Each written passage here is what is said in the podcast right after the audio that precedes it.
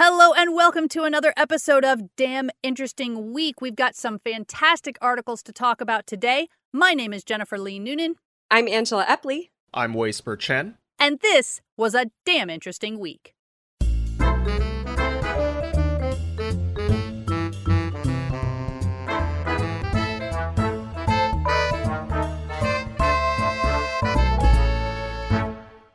So let's get started with our first link. First link. All right, our first link comes to us from CNN, and it's called How a Brand of Chalk Achieved Cult Status Among Mathematicians. Ah, mathematicians known Hmm. for their cult affinities. I mean, you know, there's some of the few professors I think that not only still use chalk, but have like a real devotion to it. And Mhm. when it comes to this particular chalk, some call it the Rolls Royce of chalk or the Steinway of writing utensils. Others Wow. say that it's absolutely unbreakable, and some say it leaves absolutely no dust behind. hmm. But it turned some of the world's brightest minds into hoarders, going to great lengths for just a few sticks of the stuff. Max Lieblich, a mathematics professor at the University of Washington, said, I didn't want to become a chalk dealer, but I did like the idea that I could be, you know, the first stick is free chalk dealer on the block in my department Wow. this is some potent stuff. So, how did this particular brand of chalk develop a cult like following? Well, Hagoromo is the manufacturer and it's known as the full touch chalk. Dave Bayer, a mathematics professor at Barnard in New York City, was quoted as saying, It'd be like Picasso using Sharpies on a piece of waxed paper instead of using an actual canvas and oil paints. Just in terms of like what it's like to use other non Hagoromo full touch. Right, that trash. Exactly. Yeah, that that plebeian stuff. Lieblich says it doesn't break as easily. The way it writes just feels right. And Bayer said it's like skiing fresh powder. I mean, the metaphors they use to kind of elevate this have me super curious. Like, I want to get on a blackboard and kind of doodle with some of this stuff. Even David Eisenbud, a mathematics professor at the University of California at Berkeley, says the legend around this chalk is that it's impossible to write a false theorem using the chalk. But I- he's quick to note, I think I've disproved that many times. so the story of this chalk, Hagoromo Stationery is the name of the company, and they first began manufacturing chalk in Japan back in 1932. But it really wasn't until the last few decades that American mathematicians fell in love with it. One of them discovered it when he went to the University of Tokyo years ago, and one of the professors said, You know, we actually have better chalk than you do in the States. I said, Oh, go on, chalk is chalk. And I was surprised to find that he was right. But because the brand did not import into the United States, mathematicians started ordering boxes online or through designated chalk dealers who began making businesses by supplying the chalk to professors in particular. So, when it comes to the secret sauce, the formula is still a mystery, but everyone has their own hypothesis. Lieblich assumes the special ingredient is angel tears. uh, someone else may have hypothesized that it's got clamshells in its composition, Hmm. but it's still a mystery. It's a proprietary secret. And a lot of college administrators are starting to move away from blackboards, right? They prefer whiteboards or newer technology like these smart boards. And so, as the demand for blackboards came down, so did the demand for chalk. One guy said, It's pretty much just six year old children and mathematicians. Uh, we're the only last ones left using chalk. Yeah, I was gonna say my kids, my kids' entire school have switched to smart boards, like you said. I think they call them Promethean boards or something, but it's 100 Mhm. percent digital. They don't have blackboards at all. Exactly. And so if you are using chalk as a kid, it's probably out on the sidewalk making hopscotch grids or whatever else it is. But when Hagoromo basically announced it was going out of business in 2014, it caused huge ripples in the math community. One guy referred to it as a chalk apocalypse, which felt like a real oversight in that he could have called it a chalk apocalypse, but Yeah. that's neither here nor there.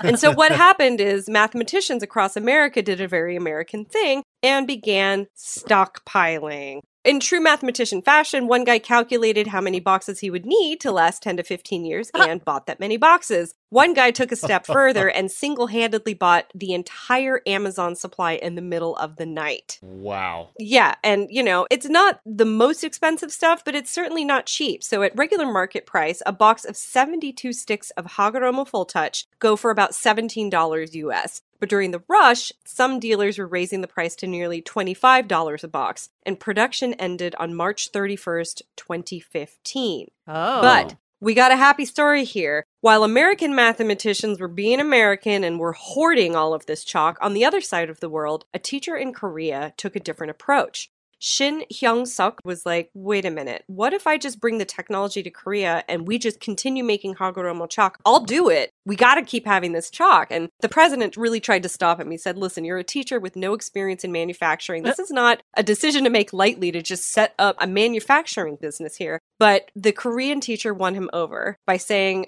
I believe Hagoromo is the best chalk in the world. And yes, there are products that are bound to disappear as times change, but the best quality product should be the last to disappear. so with that, the Korean teacher, Shin, he set out to transfer 16 shipping containers worth of machinery from Japan to Korea. He invested all of his savings into learning, replicating, and perfecting the Hagoromo process, all in the name of this amazing angelic chalk. And then when Watanabe even visited the factory while he was still in a wheelchair to inspect the new quality, it was perfect. Time and investment paid off. It was exactly the same. And thanks to this one Korean teacher, Hagoromo continues to be produced today. And, you know, of course, it's better for the community, for the fraction of the community that loves this chalk, for this chalk to be produced. And, Sure. you know, one guy notes there's incredible value to this, but the value is in using it up, not hoarding it. Mhm. They end on this quote There's a saying that there are teachers who have never used Hagoromo full touch chalk, but there are no teachers who have only used it once. Oh, wow. Yeah, I'm curious about. I, I don't even have a chalkboard in here, but I'm like, maybe I should get one just Yeah. to experience. Uh, I'm actually looking at the Hagoromo Full Touch Color Chalk one box full of 72 pieces on Amazon, and it is right now $50, Oh. including, yeah, uh, Well- $10 shipping fee. So and there's only one the price. seller. well, Yeah. and, and you're talking about colored chalk here, so see if you can find the white chalk. The white Oh, this chalk is the white chalk. Aw, well, I hold out hope. I believe in this Korean teacher. Hey, I believe the story has a happy ending. I feel like it does have a happy ending. If he saved the business and is able to raise the prices in order to keep himself going, more power to him. there we go. A spiritual experience in the form of chalk is probably worth fifty dollars for seventeen sticks. I don't know. Mhm. You- It might exactly right. Maybe this is part of a plan. good for him. Next link. Next link. This article comes to us from Discover Magazine, and it is called This Equation Calculates the Chance We Live in a Computer Simulation. Oh, Oh, are the chances Yeah. good? Is that the uh, they're pretty good, which, you know, I'll, I don't know how to feel about that right now, to be quite honest. right? Well, first of all, how do we define computer simulation? Because I think with all of the like bots and weaponized content, there may be a way to like semantically slice and dice this to say, yes, in fact, this is a bit of a simulation in which we don't have as much free will and independent thought as we thought we did. Right, it's a simulation we made instead of some all-knowing computer programmer. Right. Yeah, yeah. They point out the simulation as being kind of your classic Matrix style simulation where everything is just, you know, in our brains and, and whatever, but they don't really go into the details of the extent of that simulation. But, you know, they're mathematicians, maybe using Hagoromo chalk, who knows? and so they're kind of going at it at their very theoretical, probability based way. Mm-hmm. So there's this other calculation called the Drake equation, which calculates the likelihood that we're not alone in the universe by estimating the number of other intelligent civilizations that might exist in our galaxy now. Mm-hmm. So some of these terms are well known or becoming better understood, like the number of stars in our galaxy and the proportion of stars that have planets in their habitable zones. But others are still unknown, like the proportion of planets that develop intelligent life, and some may never be known, such as the proportion that destroy themselves before they can be found. But the Drake equation is important because it still allows scientists to place bounds on the numbers of intelligent civilizations that might be out there. And there's another sense in which humanity could be linked with an alien intelligence, which is being inside a massively powerful supercomputer run by such a species. So enter Alexander Bibeau Delisle and Gilles Brassard at the University of Montreal in Canada. These two researchers have derived a Drake like equation whose results throw up some counterintuitive ideas that are likely to change the way we think about simulations and how we might determine whether we are in one and whether we could ever escape. So, the place that they start with is with a fundamental estimate of the computing power available to create a simulation. They say, for example, that a kilogram of matter, quote, fully exploited for computation, could perform 10 to the 50th power operations per second. Hmm? By comparison, the human brain, which is also kilogram size, performs up to 10 to the 16th power operations per second. And they say it may thus be possible for a single computer the mass of a human brain to simulate the real time evolution of 1.4 times 10 to the 25th power virtual brains. The article is somewhat vague about what exactly an operation is, but I'll assume it's something like a bit flip or something very minute, which gets mm-hmm. huge as soon as you apply powers to it. So, in our society, a significant number of computers are already simulating entire civilizations. In games like Civilization 6, Hearts mm-hmm. of Iron 4, Humankind, and on. Mm-hmm. Obviously, these aren't full fledged simulations with real people in them, but it might be reasonable to assume in a sufficiently advanced civilization that individuals will be able to run games that simulate societies like ours, populated with sentient conscious beings. Like The Sims, right? Exactly. And I don't know about y'all, but I feel like as just your everyday casual gamer, that feels like a little bit too much responsibility and power. Yeah. But- My Sims never turned out so well. Like I played a lot, and I can tell you that they didn't have the best lives. Like I was very Oh, yeah. Whimsical. That doesn't it doesn't mean the simulation wasn't yeah, it working. really makes me wonder what like our world version of being stuck in a swimming pool Right, is. right. Maybe it's the pandemic. I don't know. So the interesting question is of all of the sentient beings in existence, what fraction are likely to be simulations? So Hmm. to derive this answer, Bibeau, Delisle, and Brassard start with the total number of real sentient beings and then multiply that by the fraction with access to necessary computing power, or FCIV. They multiply this by the fraction of that power that's devoted to simulating consciousness, F dead, because these beings are actually likely to be using their computers for other purposes too. I like that. you know, they're shopping apps and whatnot. Yeah, exactly. and then they multiply this by the number of brains they could actually simulate, which becomes the value R cal. So the resulting equation looks like this. It's fsim, the fraction of simulated brains, is equal to the fraction of sentient beings with access to the necessary computing power, or fciv, times the fraction of power devoted to simulating consciousness, f dead, times the number of brains they could simulate, r cal, over 1 plus the same. Read literally, that's fsim is equal to fciv times fdead times rcal over 1 plus fciv times fdead times rcal. Uh, I'm sure y'all all got that. You sure? So, yeah. Uh, but you can kind of see the basic math. They're essentially multiplying the capabilities of computing power with people who want to use that computing power and how many brains they could actually compute times the portion of the computing power used for that. The thing is that RCal, which is the number of brains they could possibly simulate, is a huge number. It's 10 to the 25th power. And that weighs the entire formula in such a lopsided way that it pushes Bibeau Delisle and Brassard towards an inescapable conclusion. It is mathematically inescapable from the colossal scale of RCal unless the number of people or the dedicated computing power is about zero. Essentially, there's two possible outcomes from that. Either we live in a simulation, or a vanishingly small proportion of advanced computing power is devoted to simulating brains. All All right, Uh, yes. Yeah. I mean, it's kind of like there is no God, or if there is, we're definitely made by God. Like that, ki- like it. I mean, yeah. Thanks, math. Yeah, which, you know, when you put it that way, it's not that unreasonable of a theosophical argument. However, it does say that it's not actually hard to imagine why the second option, where a small proportion of advanced computing power is devoted to simulating brains, might be true. So, a society of beings similar to us, but with a much greater technological development, could indeed decide that it is not very ethical to simulate beings with enough precision to make them conscious while fooling them and keeping them cut off from the real world, they say. Hmm. Another possibility is just that advanced civilizations never get to the stage where their technology is powerful enough to perform these kinds of computations. Perhaps they destroy themselves through war or Mhm. disease or climate change long before then.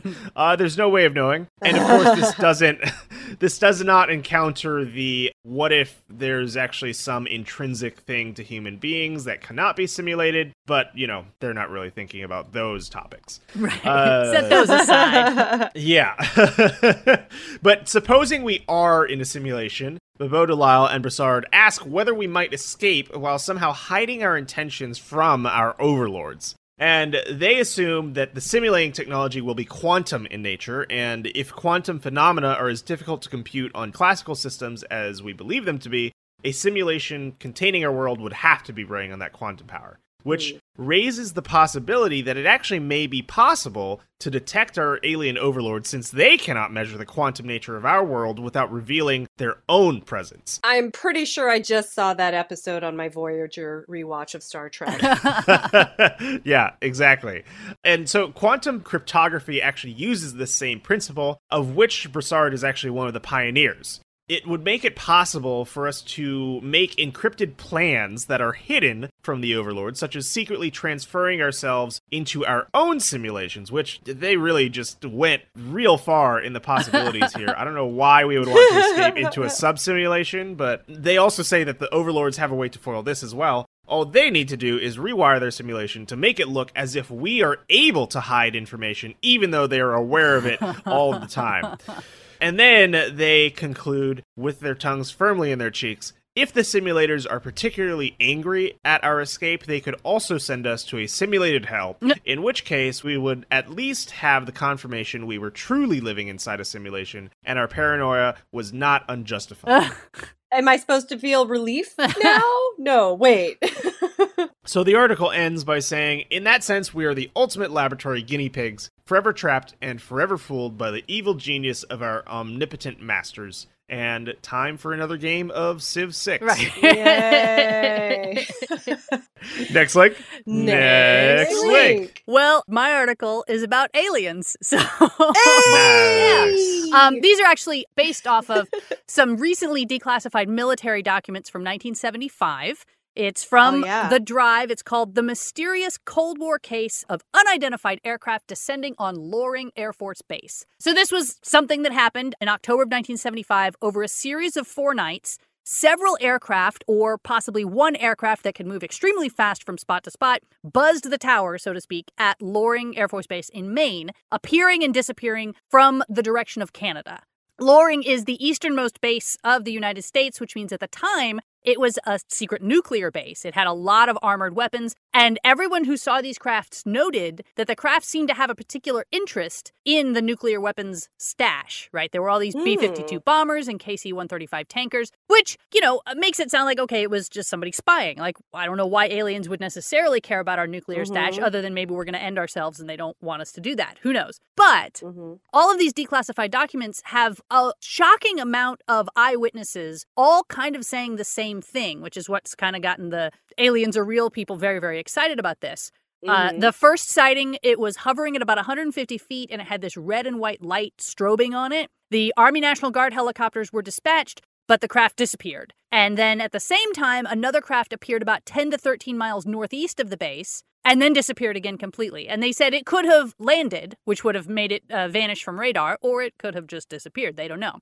The next night, it appeared again over Loring, this time with no lights. And security police shift commander Arthur Beers was initially ordered to shoot it down. But then shortly after that, he got word that the president had been notified and the orders had changed. Now they should only try to shoot it down if it tries to land. So they were just sort of watching and seeing what it was doing for the next four nights. And it came back Mhm. three times that night. It kept coming back over the series the next four days. Officially, it was described as a helicopter, but Michael Wallace, a former KC 135 tanker pilot, says that's what they were ordered to call it to the press, and that everybody who saw it described it as silent and luminous, and that it moved in rapid straight line movements with straight vertical movements, turning Oh. without any apparent radius in the turn. Basically, everybody Oh. said nothing moves like that. We have no idea what this technology is. The- yeah. And there were hundreds of people, hundreds of eyewitnesses saw these things. When Wallace later saw the pilot of the lead aircraft that was set up in the air to intercept the object, that pilot told Wallace, I can't talk about it, and you wouldn't believe me if I could talk about it. So, Ooh. yeah, Uh, it's Juicy. I mean, it, it's a if nothing else, it's definitely a weird event from history that is sort of now Yeah. being brought out into the open. There's a whole lot of other personal accounts at a website called loringremembers.com. It's L O R I N G. They have uh, another quote from a group of people Sergeant Clifton Blakesley, Staff Sergeant William Long, and Sergeant Danny Lewis. All three of them were together. Basically, as this thing was appearing and disappearing over the base, they got in a Jeep and started to chase it. And they drove into Yeah. the secret, you know, nuclear weapons area, and they saw the craft in person, hovering about five feet off the ground, right at the weapons storage area. And the way they described it, the quote is The object looked like all the colors were blending together as if you were looking at a desert scene. You see waves of heat rising off the desert floor. This is what I saw. The object was solid, and we could not hear any noise coming from it. They said it was four car lengths long. It had no windows, no engines, no propellers. And then shortly after they all stood there seeing it, it disappeared again. On the other Wow. hand, the three of them did not report that at the time because they had driven into a restricted area chasing it and they could have been arrested. Mhm. But they all reported it later and they all had consistent stories. Others reported at the time that they got within 100 feet of where the radar said it was in the air, but they couldn't see anything. It just, there was nothing there, but the radar said there was something there. Meanwhile, there were a whole bunch of sightings around the country at this same time. The Lewiston Daily Sun reported two civilian eyewitnesses that described a similar craft. They had more sightings over the next couple of months at Wurtsmith Air Force Base, Malmstrom Air Force Base, Cannon Air Force Base, and Eglin Air Force Base, all over the place from Michigan to Florida and everywhere in between. And the article is obviously very fond of the alien theory, right? They sort of are, are into that. But they note that Mhm. it could have been domestic, right? There, it could have been just a foreign superpower and people got a little more excited. Right. But the idea of this foreign super tech during the Cold War, you would think that now, 50 years later, we would have seen something like that demonstrated. So they've been keeping it a secret for a really long time if it is Mhm. something that happened here. Or, you know, it might have all just been uh, swamp gas making people have hallucinations. I don't know. I, I'm I'm not I'm not gonna weigh in one way or the other.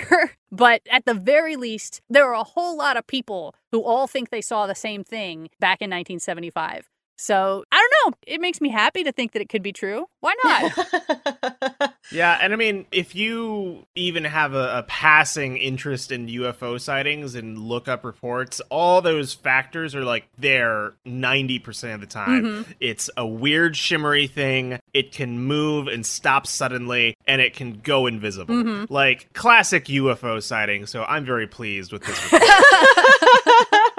well, and it, it makes you question like if we're only now declassifying stuff from 1975, what do they have now that's not going to be declassified for another 50 years? I mean, Right. you know? Oof, Right. Yeah. Maybe we need to get the mathematicians to update their simulation algorithms to account for things like aliens. Although a simulation would also explain that. That's right. They could be creating it within the simulation just to mess with us. So, uh, Maybe they are the overlords. that's right.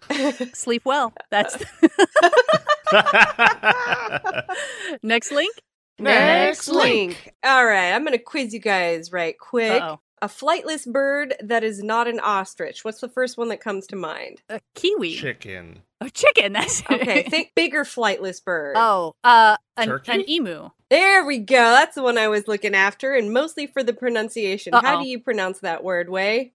Emu? You know, both of those apparently are considered correct, but according to The Guardian in this article by Matilda Boseley, NPR's absurd pronunciation starts new emu war in Australia. Wait. oh, There's been a debate over the name of this flightless bird as US Public Radio declares incorrect pronunciation official. Now, let's go ahead and set the context here. The Guardian is a British publication, Uh-huh. right? And we're coming at this from sort of an Australia and US pronunciation kind of way. But the article kind of hilariously opens with a nod to the 1932 historic Emu Wars of Australia, where a small Mm, military mhm. brigade armed with two machine guns faced off against 20,000 emus. That's right. There's a link, but I didn't really care to learn more because that sounds just like an awful Texas feral hog from Helicopters Massacre. Yeah, and historically, I think I should also point out that the Australians lost the Emu War. Good. Good for them. Wait, I'm glad the wait, emus won. yeah, yeah, it, it's very much worth a read. It's very interesting and very entertaining. I may have to click on that link then. It's in the article if you track it down from the curated link section on Damn Interesting. But anyway, there is a new Emu War of 2020. It is a war of words. And the first shot was fired by National Public Radio in the US when it ruled on Friday that emu was a correct and acceptable pronunciation of the name of Australia's national bird. I didn't realize it was an Hmm. Australia's national bird, but maybe that puts that historic emu war into context there. What happened was someone tweeted out that after discussions with the editors and the NPR Research Archives and Data team, the ruling is that emu is acceptable. Now, the OED pronunciation favors emu. Okay. Where you have a little bit of a Y sound in there. And there was a very swift backlash of mostly Australians with comments labeling the decision absurd and a travesty. but a lot of Twitter commentators incorrectly assumed that the word emu stemmed from indigenous Australian languages. But a professor of linguistics at the University of Sydney said this is likely not the case. They're not 100% sure, but it's assumed it came originally from Portuguese, and that's because the Portuguese word ema, E-M-A, was originally used to refer to a cassowary and may have been based on an Arabic word meaning big bird. Uh, Makes sense. And this is, as they note, pretty typical of English, which is absolutely chock full of words that are borrowed from languages from all over the world. Right. So both the Aussies and the Yanks are guilty of brutalizing the bird's name to suit their lazy Anglo accents, as the Guardian likes to editorialize. but Kate Burridge, a professor of linguists at Monash University in Victoria, said the progression from emu to emu is part of a larger trend. Another example of this is the word nude. Pronounced in decades past as nude, Huh. most Australians and Americans now say nude. And I do recall hearing some people say nude, and I thought it was just like a cute little affectation. Like a sneering, yeah. Exactly. Like it was more sort of a disdain as opposed to a pronunciation thing to inject it with a little bit of a tone, Mhm. right? But American English speakers drop the sound much more than English speakers from England or Australia. So it's a sound that's starting to get lost to history. This article notes that even the name Susan used to be pronounced Susan, All right. Whoa. okay. but some of these have survived. So the word mute has that Hmm. little Y in there. We could call it moot. But that's a different that's word. another word. Yeah. Yeah.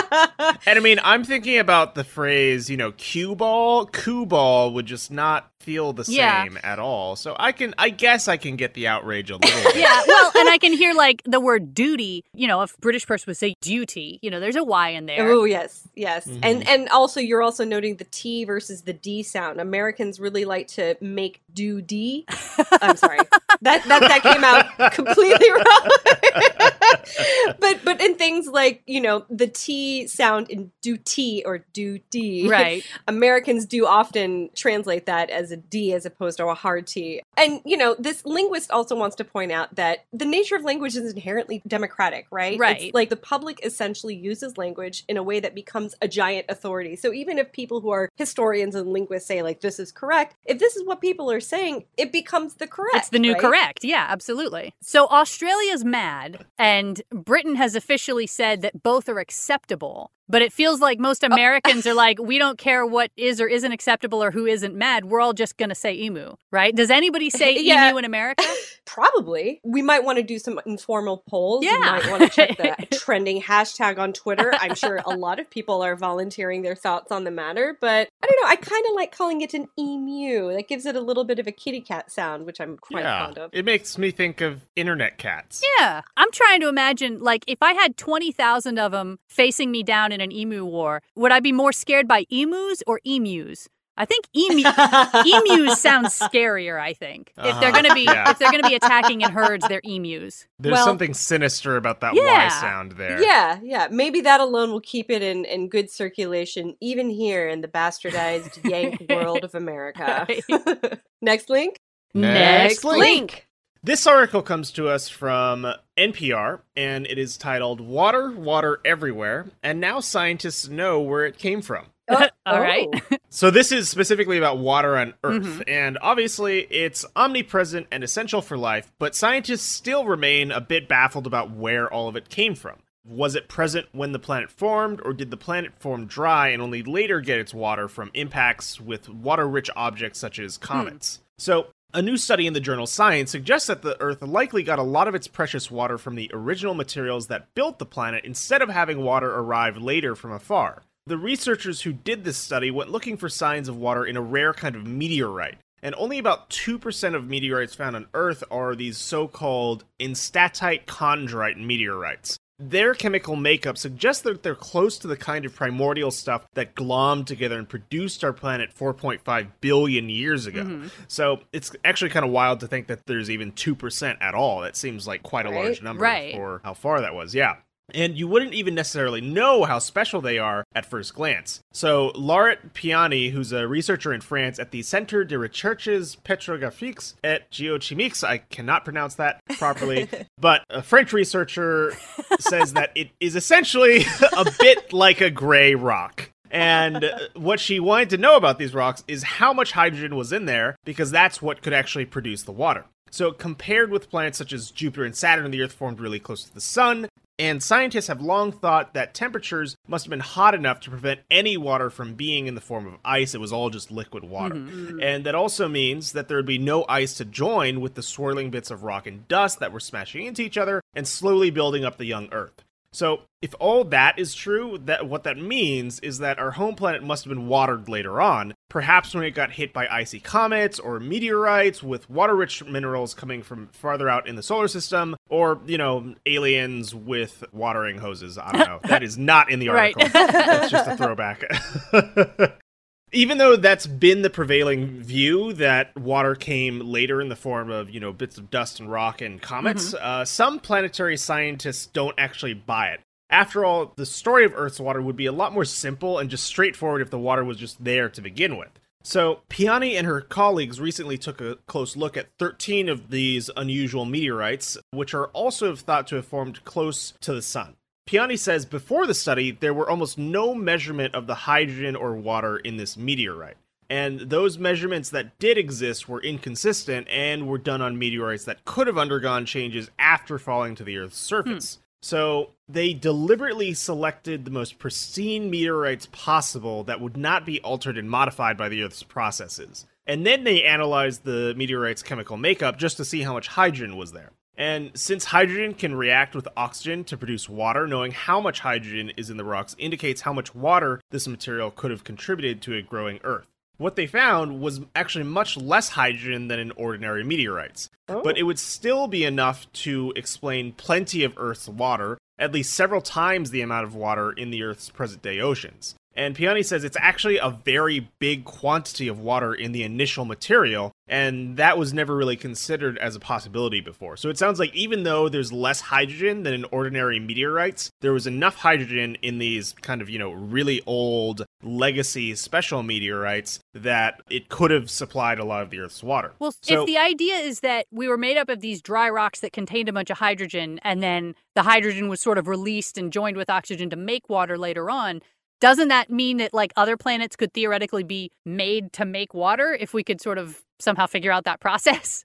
Yeah, I, I think that's part of the idea, and definitely in the far flung imaginary sci fi future of terraforming, that's exactly what you would have to do. Yeah. So uh, I say, yeah, why not? Let's assume it's true. Um, It- it- yeah.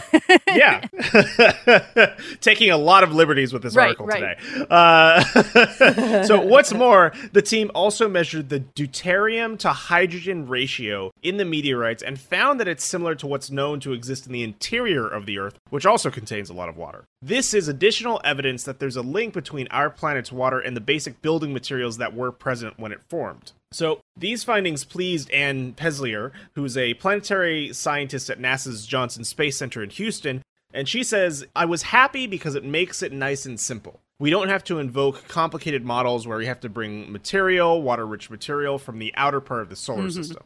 And she says that the delivery of so much water from way out there would have required something unusual to disturb the orbits of this water rich material, such as Jupiter just having a little trip inside the inner solar system. And she says that in this scenario, we just don't need Jupiter. We don't need to do anything weird. We just grab the material that was there where the Earth formed, and that's where the water comes from.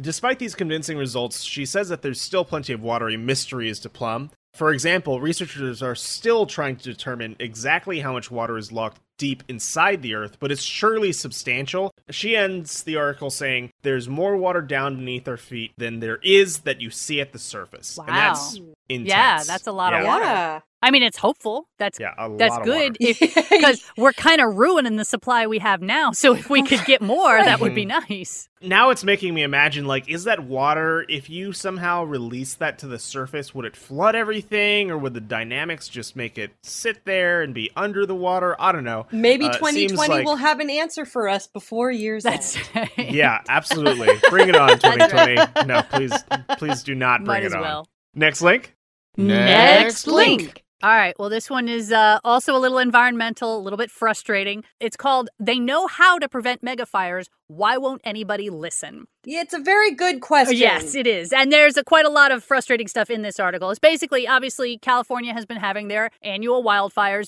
And the Mhm. fact is that California has what forest management professionals call a fuel imbalance, which is that the forests are supposed to burn. Like ecologically, we know that. But we have mm-hmm. prevented them from burning as much as they were supposed to for over 100 years now. And so just more and more dense forests are building up. And they say that's what these wildfires are, is they're trying to correct that fact because these forests are not supposed to be that dense. They will burn if they're that dense. Mm-hmm. And so, and that's the thing is, there all of these forest management professionals are saying we know this. We know prescribed burns have to happen. There are other parts of the country where they do them and they do not have these wildfire problems. So what is going on, right? Why is nobody listening? And the conclusion is the kind of overarching reason is culture. In 1905, the U.S. Forest Service was founded with this military mindset, you know, man over nature, we can dominate anything. And shortly after that, the 1906 San Francisco earthquake hit. And actually, more people were killed by the subsequent fires than the quake itself. And so that sort of set the Hmm. government and the people out in California in this, you know, we will not let this happen again. We have to stop all fires immediately. We can't let them spread. And then it goes into details of Right. like, okay, yeah, that explains 1906, but why today? We're a little smarter now. And they said the modern reason is unfortunately money. Fire suppression is big business, which is weird, but it is. The state's Mhm. emergency fire response team, which is called CAL FIRE, has been outsourcing their contracts for about the last 20 years to private businesses. And up until 1999, they had never spent more than 100 million in a year. And in the 2017-2018 fire season, they spent 773 million. And this year is expected to be the first $1 billion year. And Ugh. it's easy to say money. There's some smaller parts to that that kind of add up. So 25% of the money goes to aviation, which are like these cool planes like the Lockheed Martin Firehawk, which is a very specific plane meant only for fire suppression. It can drop up to 20,000 gallons of fire retardant in one flight. Jeez. But wow 70% of the retardant that they deliver is dropped more than 2,000 yards from homes, meaning those homes weren't in danger. That fire should have been allowed to spread in a controlled way, but they should Mm. not have put it out. But of course, the Mhm. owner of the plane wants to sell the services of the plane. So he's like, I can get it out right now. And everyone's like, put out the fire. That sounds like a good idea. And so they give them millions of dollars. They go put out the fire and it Oh. just is a Mhm. cycle that keeps continuing.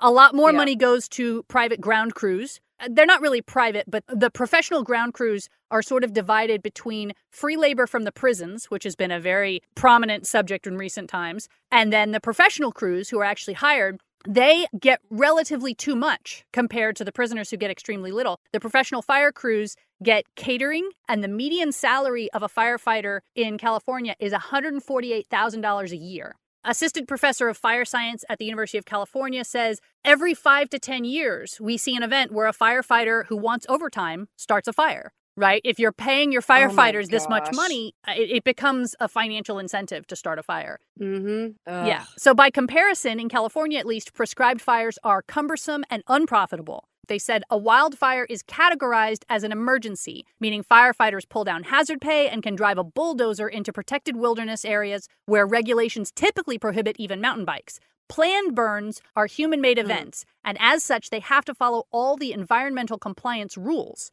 For example, the Mhm. Clean Air Act out in California restricts the fine particulate matter that you put into the air, meaning one contractor says, We've spent thousands and thousands of dollars to get all geared up to do a prescribed burn, and then they get shut down because it's smoggy that day. And if they do the fire, it's going to go over the oh. limit.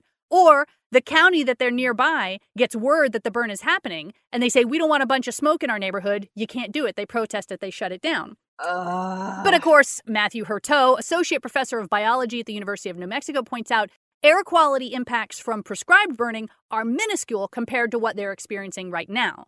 right? If you don't do the small burn, you are going to get the big burn. They said another problem that they noted was liability. The southeastern US has as much forest as the California coast, but they burn more than twice as much each year.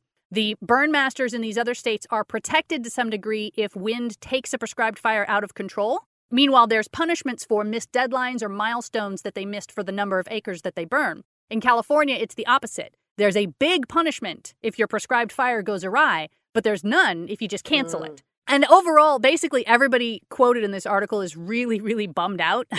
the fires are only going to get worse. I mean, we've created this massive tinderbox, and we would need to burn so much that it's not possible for us to burn it without a catastrophic burn equivalent to what nature's already doing to us. They say California is currently burning about 20,000 acres a year. The most hopeful legislation that they're trying to get passed would get them up to 40,000 acres a year. But in fact, according to forest management experts, they should be burning about a million acres a year. So, hmm. I mean, they're all wow. just like, look, yeah, legislation's good, but it's not going to get us anywhere close to where we need to be. The yeah. other thing they keep saying is that, well, the firefighters are in emergency mode right now, so we can't do it now, we'll do it later. They keep saying that they're going to increase the prescribed burns during what's called the shoulder season, or sort of the edges of the fire season where the firefighters aren't occupied. But in fact, the fire season is getting longer every year. These wildfires that are going on right now, we're not technically in California's wildfire season yet. Oh, no. So mm-hmm. basically, California's going to burn, and one way or another, and uh, they don't they don't really have a good solution for it. Oh, California. Oh, incentive psychology. Next link. Next link. All right, this quickie comes from the BBC. It's about a Japanese village that cooks in a hot spring. So, hey, some nature Ooh. is really good, you guys. so, like boiling? Like, uh, uh, what? Yeah, like, are yeah. you in there? Like... Yeah. So, basically, there's a rural village in Wakayama, and it has Japan's only UNESCO inscribed hot spring. So, it's considered a heritage site. And this is where hmm. locals have been cooking their food for centuries it's a really interesting mix. So there's over 3,000 natural onsen or natural hot springs throughout Japan. Yunomine is the name of this one. It was discovered roughly 1800 years ago. It's said to be the oldest. It's part of a sacred UNESCO inscribed Kumano Kodo pilgrimage route that passes through the town. And for centuries, you know, pilgrims have been coming here to cleanse themselves. This is just a simple, rustic one room cabin set atop the river, but because it's the world's only hot spring bath located in a World Heritage Site, this village has had a lot more tourism over the years. Locals have been cooking with the springs 90 degrees Celsius, which is definitely hot, American yes. here, since at least the Edo period, and they've got records dating back this much. There's only one street in this entire village. It has 26 households and a total of 50 residents who live there wow. long. I mean, it's a wow. tiny town. And five years ago, few foreign visitors came here, but word has spread, and now there are 14 guest houses and ryokans, which are traditional Japanese style inns, to accommodate the growing number of tourists. And in 2018, there were over 35,000, and they come from all over the world to bathe in the medicinal waters. And even back to the Edo period when this onsen was kind of getting discovered, they even welcomed members of the imperial family. So this is kind of a best kept secret, and the secret is out but this article kind of looks at the food itself and how the locals who cook them in the steaming hot water. So a lot of them have this water piped into their homes, but they still have this one location that people will bring their bamboo shoots to when it's bamboo shoot season because apparently cooking in onsen water takes the bitterness out of a lot of vegetables and other things, hmm. even with this high degree of sulfur and iron. So it's got a lot of mineral content, which is why, you know, people bathe in it for health properties. And the person who wrote this article noted that the broccoli that had been cooked in there had no hint of the strong sulfuric smell usually associated with hot spring water. They also do local favorites like tofu and poached eggs and things like that. So wow. okay, I'm I'm imagining I'm really hoping that they have separated the part where the people soak in it for the spa and the part that goes in the food because otherwise like you're just making human soup at that point. Like i mean yes I, yes. I just uh, yeah there's definitely dedicated spaces to bathing and dedicated spaces to cooking but i'm guessing that the irrigation and drainage systems eventually just kind of recirculate it back because yeah. nature and you know, if it's working for them, fine. Maybe if we have too many tourists, that could kind of funk things up. Mm-hmm. But it's been working for them for a long time. I mean, I guess it's true. Like all the water that you drink, you know, from the lakes or streams or whatever, the fish are pooping in that. Like you're drinking stuff that That's other right, living that's creatures are in. So, you know, maybe humans It goes back make into the, the water ground. It better. goes back underground. I'm sure that because the high temperatures that they're getting rid of any like super nasty Mm-hmm. whatevers, and the fact that you've got all this mineral content is obviously adding its own flavor to the water. But seems to be working for this town, and I look forward to the day when it's safe for me to find out for myself. Well, and if it makes people eat more vegetables, I mean, that's a good thing, right? Always a win. I mean, I don't think that's a huge problem in Japan, but you know, Right. fair point. Right. Well, that is all we have time for today. We're so glad you've joined us. If you'd like to support our podcast, you can go to patreon.com slash damn interesting week. There are, of course, a lot of articles that we did not get to today. Some of those articles include what bread tasted like 4,000 years ago, the real life origin story behind the Count of Monte Cristo, and how a $1 million plot to hack Tesla failed. So, all that and more can be found on damninteresting.com. We hope that you'll join us next week. We're looking forward to it. In the meantime, my name is Jennifer Lee Noonan, I'm Angela Epley. I'm Whisper Chen. and we hope you have a damn interesting week. Bye bye.